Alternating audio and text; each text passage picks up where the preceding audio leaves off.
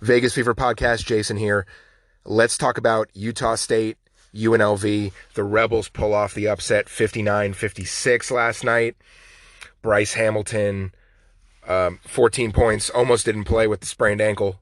Uh, also had eight assists, five rebounds, was uh, four for eight from three. And without him, you don't win this game. I know that David Jenkins had a really good game himself, and so did Moses Wood and you know Caleb Grill hit a couple of shots, and Mbacke Diong was great, but you don't win that game without Bryce Hamilton. I've said it many, many times. That's your star.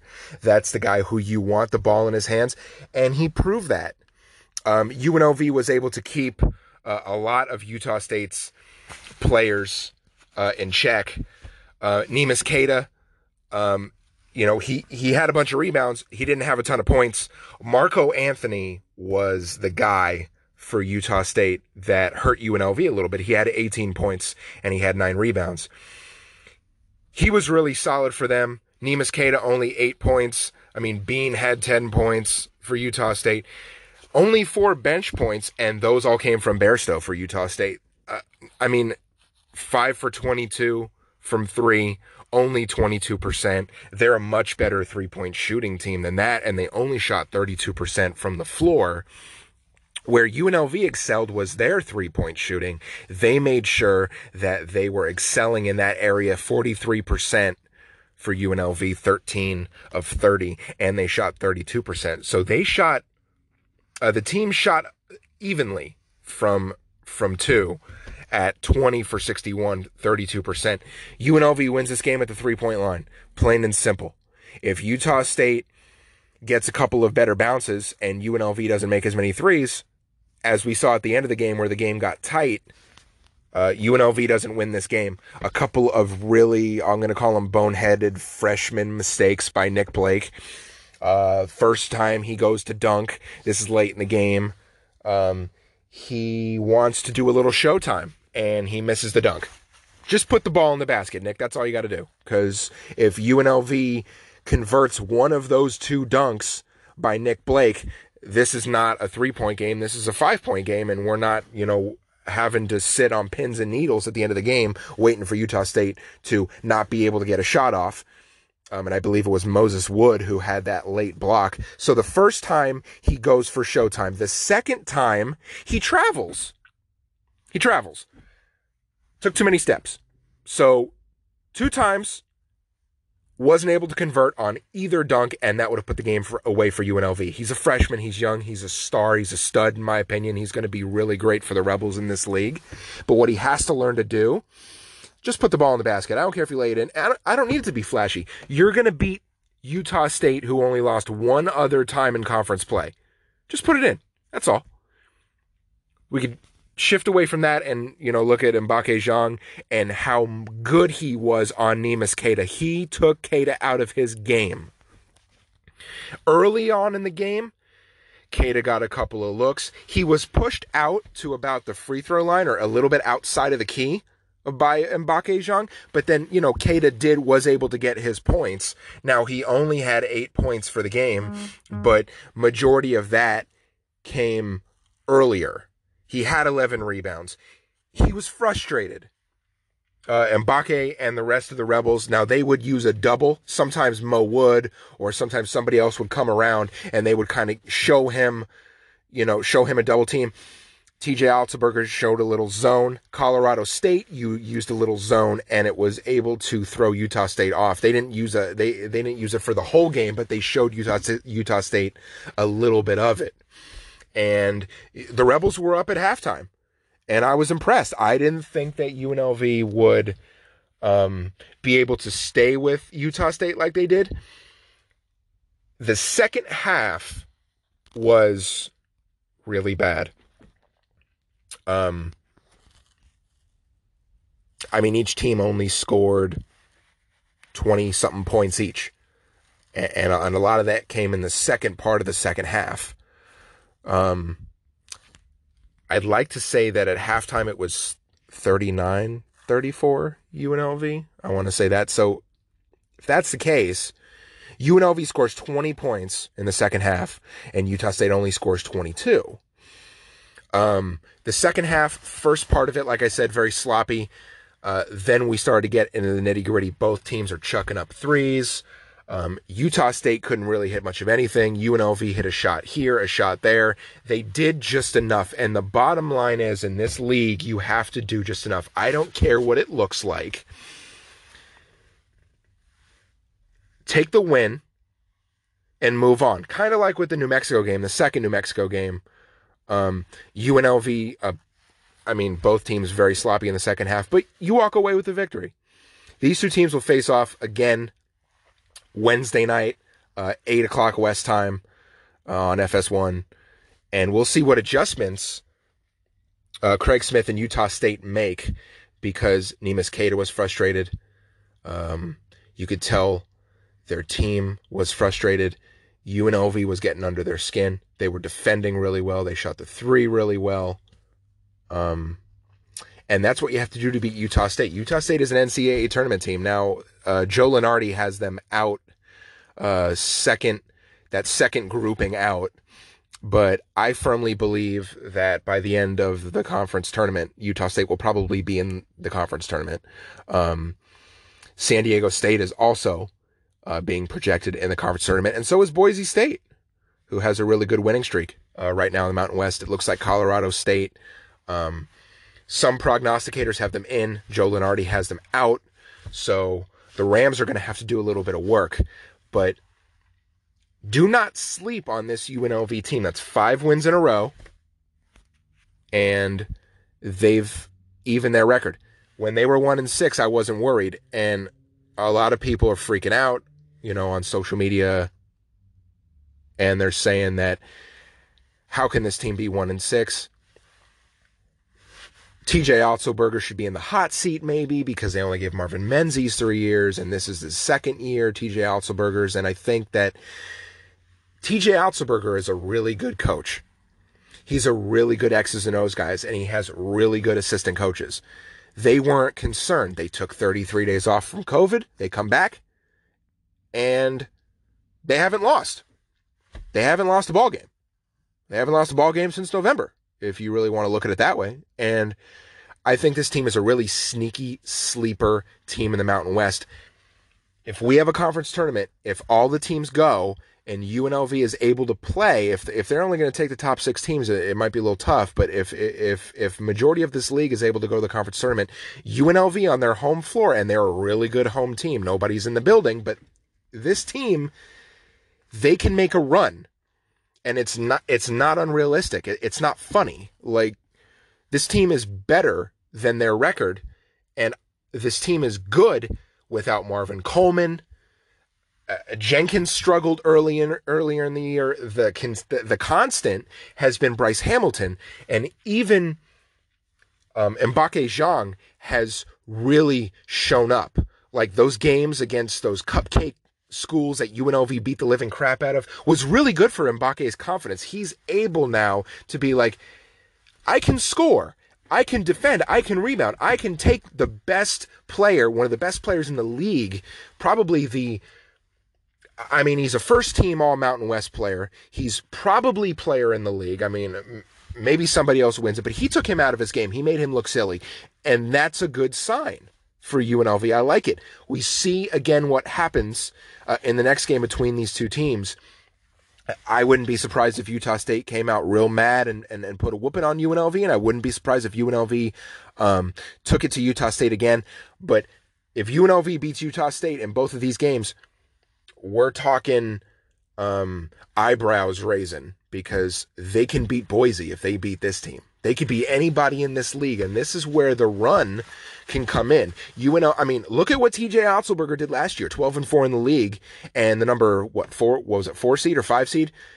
Top five finish for UNLV going into the conference tournament. They had a really tough injury, you know, with Elijah Mitrou-Long, and I really think that they get to the conference final if he is there. That was their guy, their leader, heart and soul. This team can make a run a lot is yet to be determined and to be seen with with everything going on in the world. I mean, are we going to have a conference tournament? How many teams are going to be there? I mean, is there going to be another delay for any teams that UNLV plays or even UNLV itself COVID wise? That's remained to be seen. But right now, right this minute, UNLV and Boise State are the hottest teams in this league, hands down. And until the Rebels lose, it's them and Boise State as the hottest teams. Now, going into the tournament, the conference tournament, you know, UNLV is going to need to beat Colorado State, who they lost to twice by only six points. They're going to probably need to beat this team, Utah State again, beat Boise State's. And we're going to see what they're made of. I really like the way TJ Otzelberger has utilized his bench. Last night, Mo Wood gets to start, and Mo Wood has a fantastic game. Nick Blake comes in off the bench. Nick Blake has a really good game, except for a couple of really silly moves. Caleb Grill hit a couple of big shots. I mean, you're not really seeing a lot from Devin Tillis. Sometimes I'm not, I'm not, I'm not really sure why, why he's playing, but I guess you really have to see. You really have to get these kids minutes, you know, and that's what it's all about. Uh, I like UNLV's lineup. I like their, you know, their, you know, their stars, Hamilton and Jenkins. They're heating up, and this conference needs to watch out because if these guys are going to be hot, this team can beat anybody. So obviously, I record these um, mini podcast thoughts, whatever you want to call them, after every game, um, just so that it's fresh on my mind. And we're going to see UNLV take on Utah State, second game out of two on Wednesday. And that game is at 8 o'clock Las Vegas time, like I said, on FS1. And we'll talk after that game. Hopefully, a Rebel win, but we'll dissect it either way. Take it easy. Everybody be safe. Vegas Fever Podcast. Jason here with you. Let's talk about the second UNLV game against Utah State Wednesday night. Um, coming off that 59 56 win, um, we expected UNLV to again have a competitive game and stick with Utah State. And they did early on, but it was much harder for UNLV to stay with Utah State. And the game was really not as close uh, as the final score would indicate. Utah State wins this one 83 74. Um, Rollie Worster was the worst for UNLV. Um, he was just such a killer for them, uh, for the Aggies. 19 points, uh, he also had nine assists and nine rebounds. So he led the team in all the categories and he played 38 minutes. All their starters for Utah State were in double figures. And they shot over 50% from the floor and from three.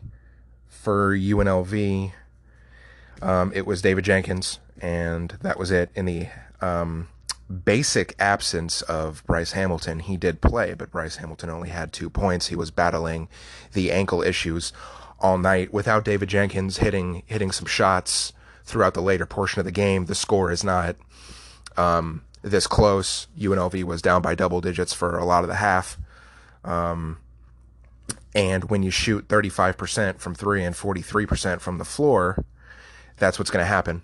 And I thought UNLV had a chance to sweep this Utah State team, but I think it's really good that they at least split with them because they're in the middle of the Mountain West race as they take on uh, a Nevada Wolfpack team tonight, as we do this podcast every, every Sunday. Um, UNR and UNLV will battle up in Reno tonight, first of two games.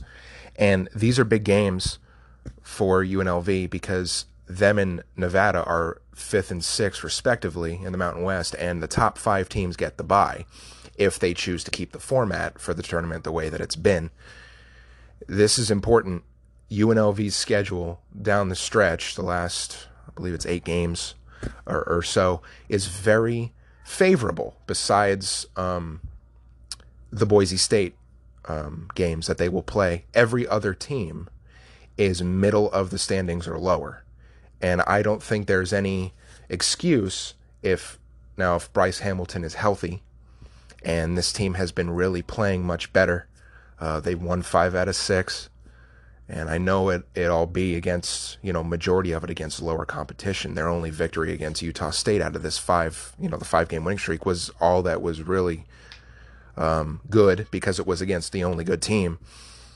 Um, this is the part of the schedule where they need to be at their best. This is the stre- this is stretch time. Now we don't know if they're going to reschedule the San Diego State and Wyoming games um, because there is a 10 11 day break from the last game of the season in late February until the Mountain West tournament. So there is time there to reschedule those games. I don't think that benefits UNLV. Um, I know that it's it's fair because then everyone will have played the same amount of conference games. But if UNLV is on a win streak or they're hot and they've won seven of eight or six of eight, whatever the case may be, and then they got to go play the Aztecs, who have won four in a row and are in the top four in the league, and Wyoming as well, who is not an easy team to play. And those games were supposed to be in Laramie. So what what's going to happen is UNLV is going to have to play San Diego State at Thomas & Mack if they reschedule them, and if they reschedule the Wyoming games, they're going to have to go to Laramie. This is not favorable. So I personally would hope that they don't.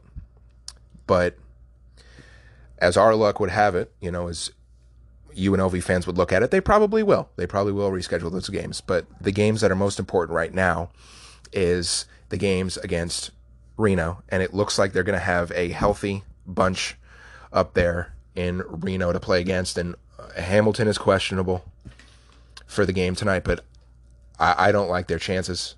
Um, if they don't have Bryce Hamilton, uh, Reno is a two and a half point favorite at this point, and I think that's probably about right.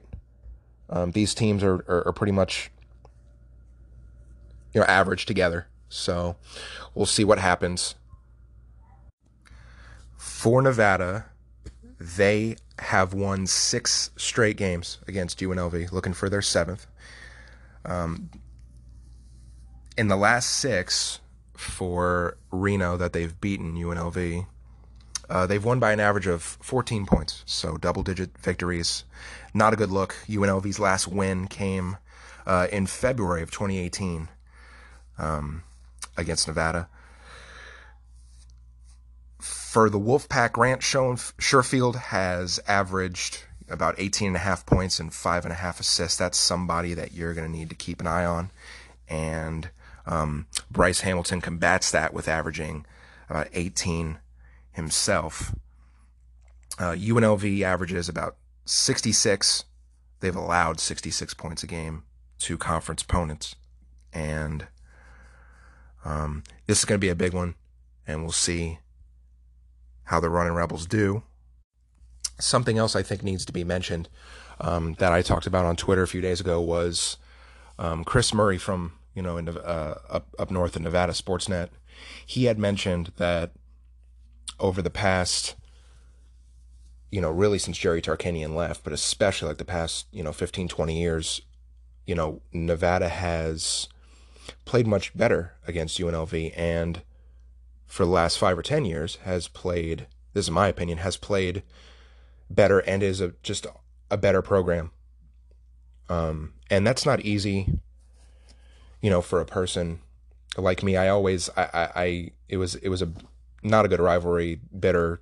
There's been fights in football. There's been fights in basketball. It's it's it's a big rivalry in the state of Nevada, and I always grew up not liking, you know, Reno, UNR, Nevada, however you want to call them. But when you become an adult and you grow up, you realize that sometimes a team's program, even if they're in the same state as yours, is, is just flat out better.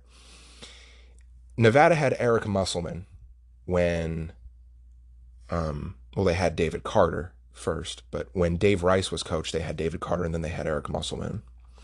Eric Musselman is a better coach than Dave Rice and Marvin Menzies put together in my mind, and the re- and he's taken them to NCAA tournaments.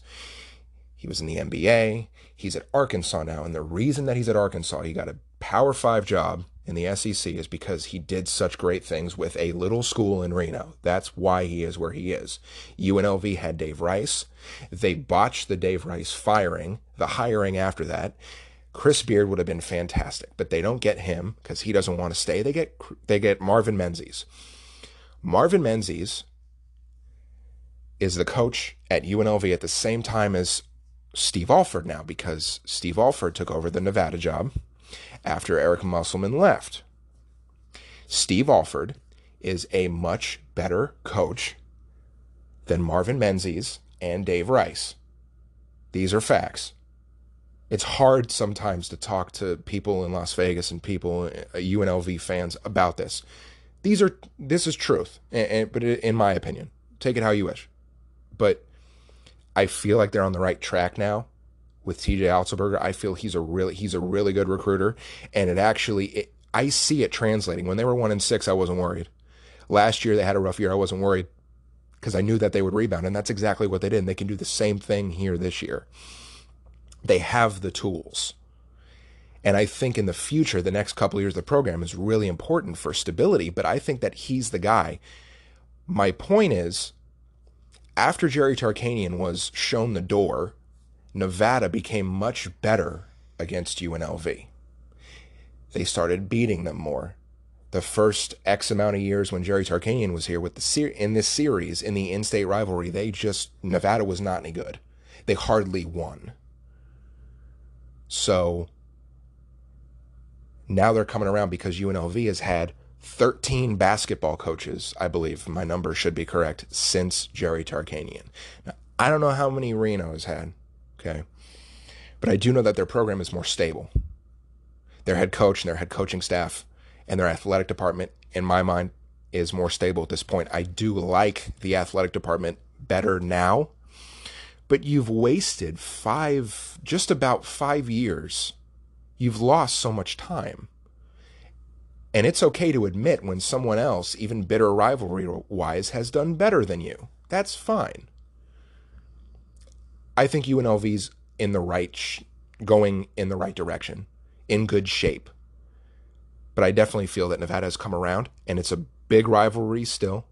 And Steve Alford is the coach of Nevada. He knows exactly how big it is. He's been battling UNLV since 1987 when he was at Indiana. He was Indiana's point guard. Indiana played UNLV in the in the semifinal at the Final Four.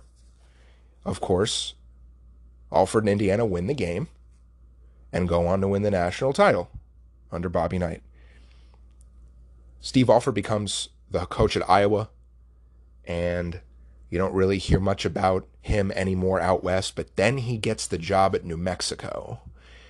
if it was the late 90s or early 2000s, and then the rivalry is back on. UNLV and New Mexico had some really good ball games, and he took a little bit of time off and went to UCLA, but now he's back. And these teams are very familiar. The fan bases are very familiar, and we're going to see uh, tonight. The game is 6:30, I believe, Pacific time um, on FS1. We're going to see what these two teams are made of. Going to wrap up this portion as we will head on now to do our Golden Knights portion. Let's bring in the Golden Wife. You can follow her on Twitter at the Golden Wife. Hello. Hi. you ready to do this? Yes. Okay. Um, so we had a pair of games um, Sunday after we did our podcast. Mm-hmm. Um, fantastic game. It was no score late. Yeah. Uh, Karlsson bangs one in for the Knights, and I wouldn't call it a fantastic. I mean, Fleury. boring. Was, yeah, boring. Yeah, right. No, no goals is boring to us, to us hockey folk.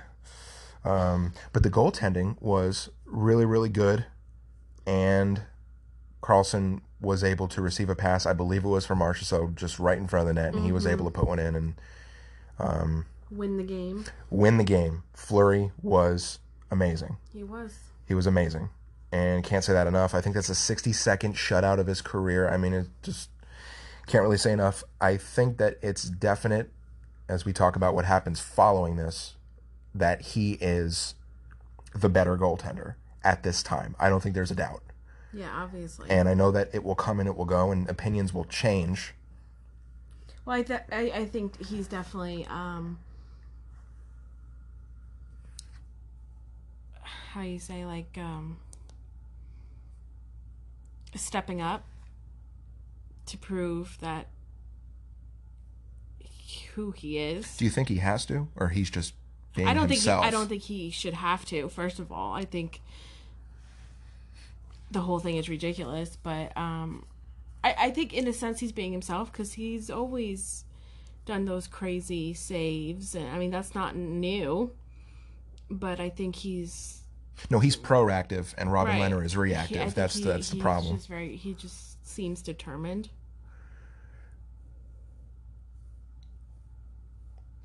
I can't really I can't really disagree or say anything different because I, I think that he's he's got a little chip on his shoulder, and I don't know Yeah, if it's from what happened last year or just what's happening right now or both. He just he knows his skill level, and it hasn't diminished. And I think that the Knights front office thought it would, Yeah, but, it it's not. hadn't. But it's not. When when we talked, um, when I talked to Tom last week, he thought Vegas made a mistake Yeah. and should have let And Fleury I- play out. You know that I've been That- feeling that way since day one. I told Even him that's exactly how you felt. I mean, that's an unpopular opinion, but I mean, you almost, in a sense, have to feel bad for Lehner because he was kind of, first of all, those are huge shoes to fill. N- not just because it's Fleury, but because the town fell in love with him. So not only do you have to fill Fleury's skill shoes, but you'll the the appreciation and the love from the the fans. He's got to fill the fans' shoes, and you almost have to feel sorry for him because that's not going to happen right now. And how they did Fleury wrong, kind of, you know, I can only really speak for myself, but it leaves a bad taste in my mouth for Lehner. I'm not saying that he's a bad guy. I, I know absolutely nothing about him personally, but I don't think that this. It's almost unfair to him because I don't think this is his shot. I don't think that this was a good way to catapult yourself into um, starting goalie for this team. I think it's not going to do him well. Well, I won't blame Robin Lehner for being traded and, and, and accepting a huge contract Yeah, and, and putting should. into the starting and putting into the starting role. He's not gonna he's not going to deny this opportunity because he was going from contract to contract yeah, to and I, and I understand that, but I don't think that. Um, I, I don't know if I, I I don't think I would have denied it either, to be honest with you. But Twenty five million dollars over five years. I mean, I'm gonna like tell me where to sign and tell me They- where to play. he should have known that they, you know, if they hadn't got rid of Fleury, What he was up against. what he was up against. Maybe they told him that he was they were going to. You don't know what goes on behind the scenes. You don't know. Apparently, But there's been a told lot going on right, behind they the told scenes. Fleury that he would end his career there, and then what was the, for what is the reason for this? Because the coach doesn't like him. We, we don't know because he wasn't playing bad. Malcolm Subban was Oh, not a suitable guy. because this is how this is how this happened. Malcolm Subban was not a suitable backup, and he's not a starter, and he's a starter in Chicago, and he don't belong to be a starter. he this is nothing against Malcolm Subban. This is the facts. Subban was good for a small portion, and and, and crapped Subban his pants. a lot. hockey.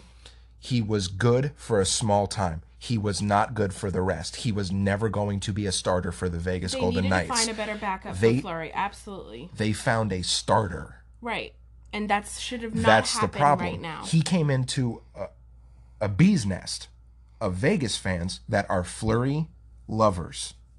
And now you have a divide among fans. You knew how old Fleury was when you signed him. It's not like he magically changed his age. Yeah, you knew how old, you know how long you signed him for. The Blackhawks organization has made some really questionable decisions. They did not believe that Robin Lehner was going to, or someone like Robin Lehner was going to be available at the trade deadline for basically nothing, and they would have to negotiate. Nobody could see that happening. I'm sorry, no organization, not many organizations We would all- leave that you out know, there. They all have bad games. He had a really bad game the other day. and, and that's what, yeah, we're going to get to that. Okay, um, Fleury's had plenty of them, He has. But I'm wondering if When you play 17 years, you're to have plenty of them. you know, the better Fleury plays and the worse he plays. They can't trade him, and that's exactly what Tom said last week. that no what i'm saying is is that just that's very mentally like in your head Mm-hmm.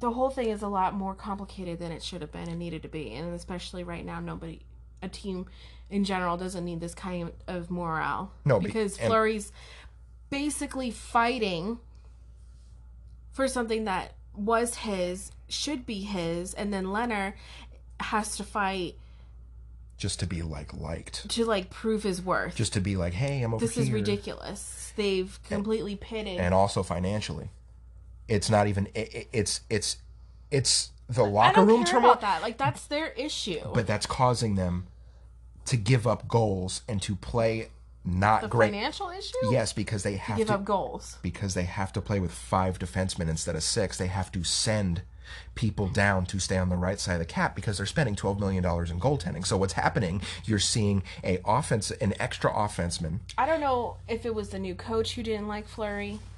I don't think Pete DeBoer likes Fleury, even Yeah. though publicly he says that Marc Andre Fleury is fantastic and he's going to use them both, and we're going to see after that. I think publicly he's Fleury's best friend, but I don't think he likes Fleury from his time in San Jose and also from his time in New Jersey when Fleury played in Pittsburgh. I don't think they're friends.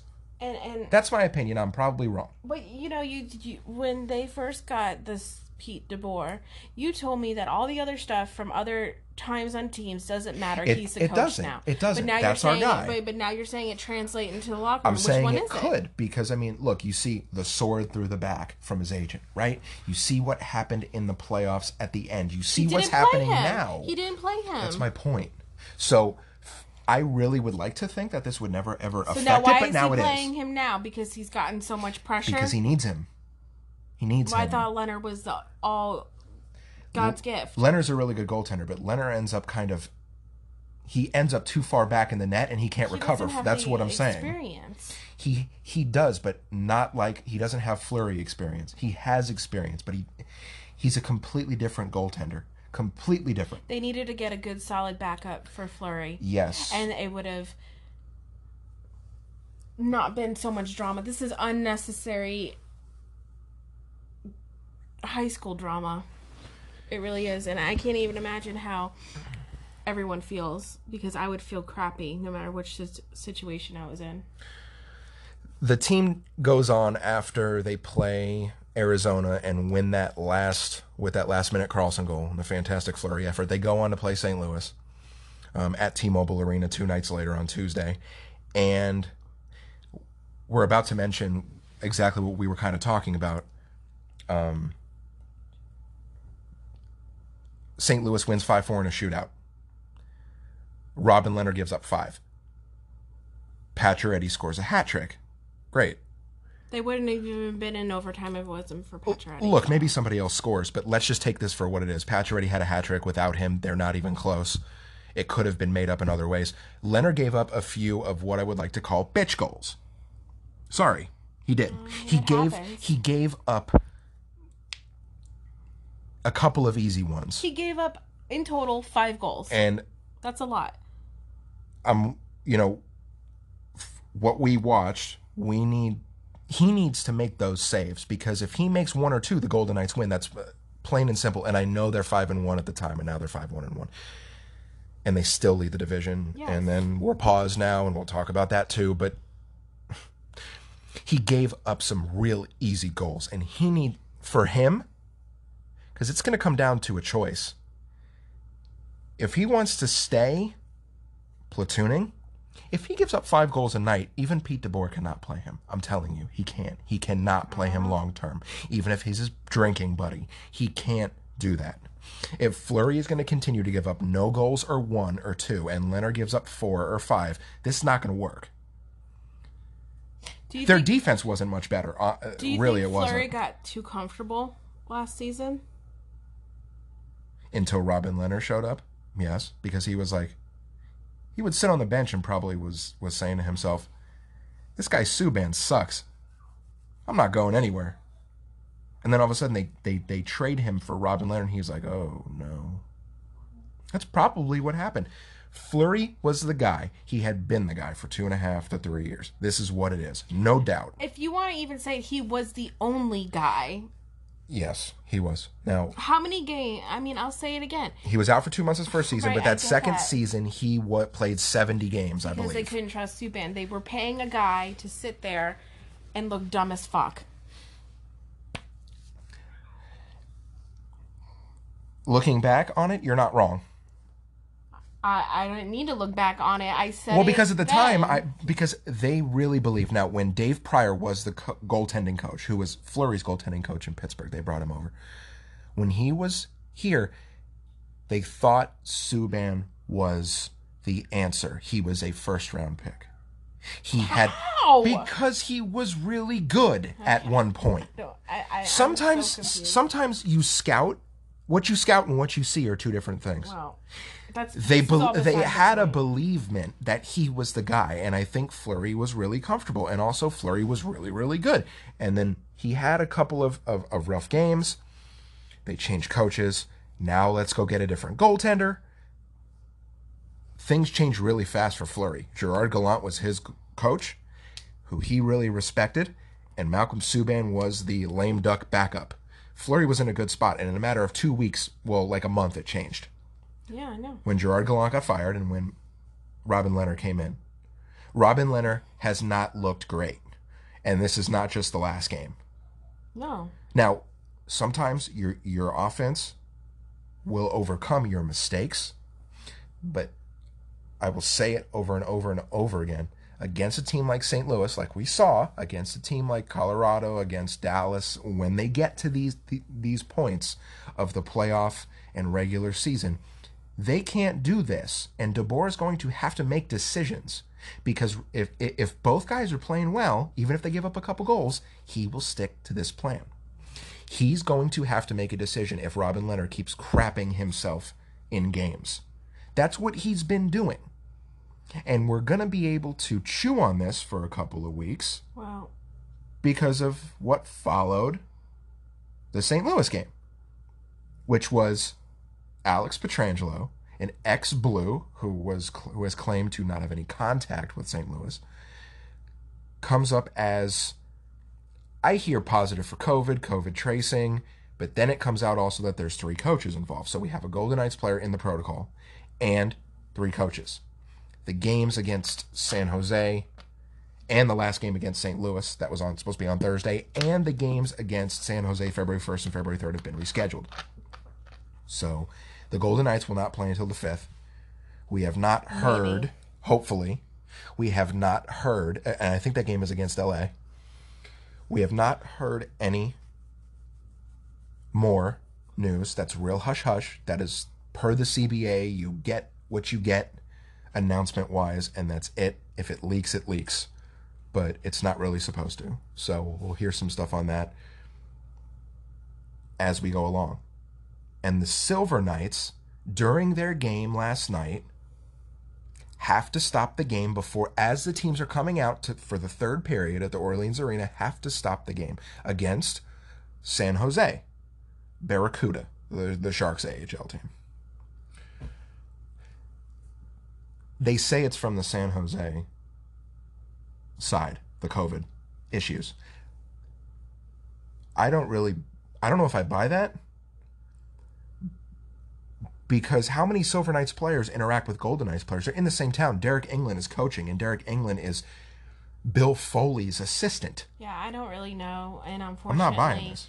Um, not to mention all the players go home to their families, girlfriends, whoever. You don't know who's been around who. I mean, it could be from anywhere, and it spreads like wildfire. Alex Pietrangelo passes one of the Silver Knights in the hallway, and all of a sudden, here we are.